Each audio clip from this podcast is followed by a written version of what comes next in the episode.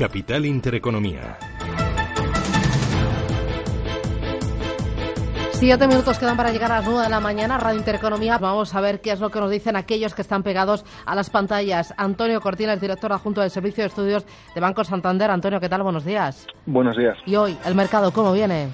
Bueno, yo creo que, después de unas semanas que han sido muy complicadas, eh, podemos esperar que las cosas vayan un poquito mejor esta semana. Eh, algunas de las incertidumbres políticas que han empezado en los últimos tiempos eh, han remitido, o como mínimo no han ido a más.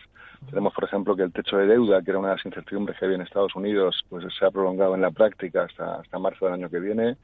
Eh, la situación geopolítica en Corea, aunque por supuesto sigue siendo un, problema grave, pues el hecho de que las bolsas en Asia, en particular en Japón, hayan subido y que no haya, haya habido nuevos ensayos, a pesar de que este fin de semana había una celebración importante nacional en el país, pues también es importante. Por otro lado, eh, tenemos que los resultados del Eurostock con la, con la temporada prácticamente cerrada han sido buenos y abundan en la línea que se viene marcando desde mediados de 2016 y que el BCE sigue mostrando una actitud tranquila y, además últimamente o en, el último día, en los últimos días, lo que hemos visto es que el euro no ha ido a más, aunque, aunque yo creo que sí que hay bases para que el euro se mantenga en niveles fuertes, ¿no? Eh, en fin, hay bases eh, sin muchos indicadores económicos a conocer, salvo los precios, que, que quizás repunten un poquito, pero...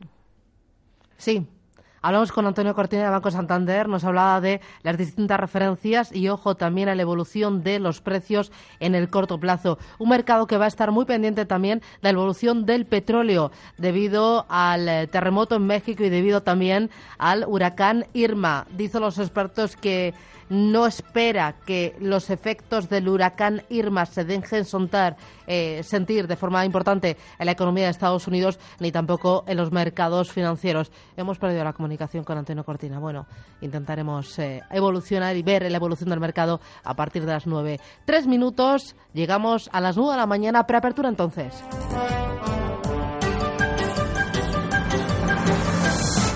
La economía en marcha, de 7 a 12 de la mañana, de lunes a viernes en Capital Intereconomía.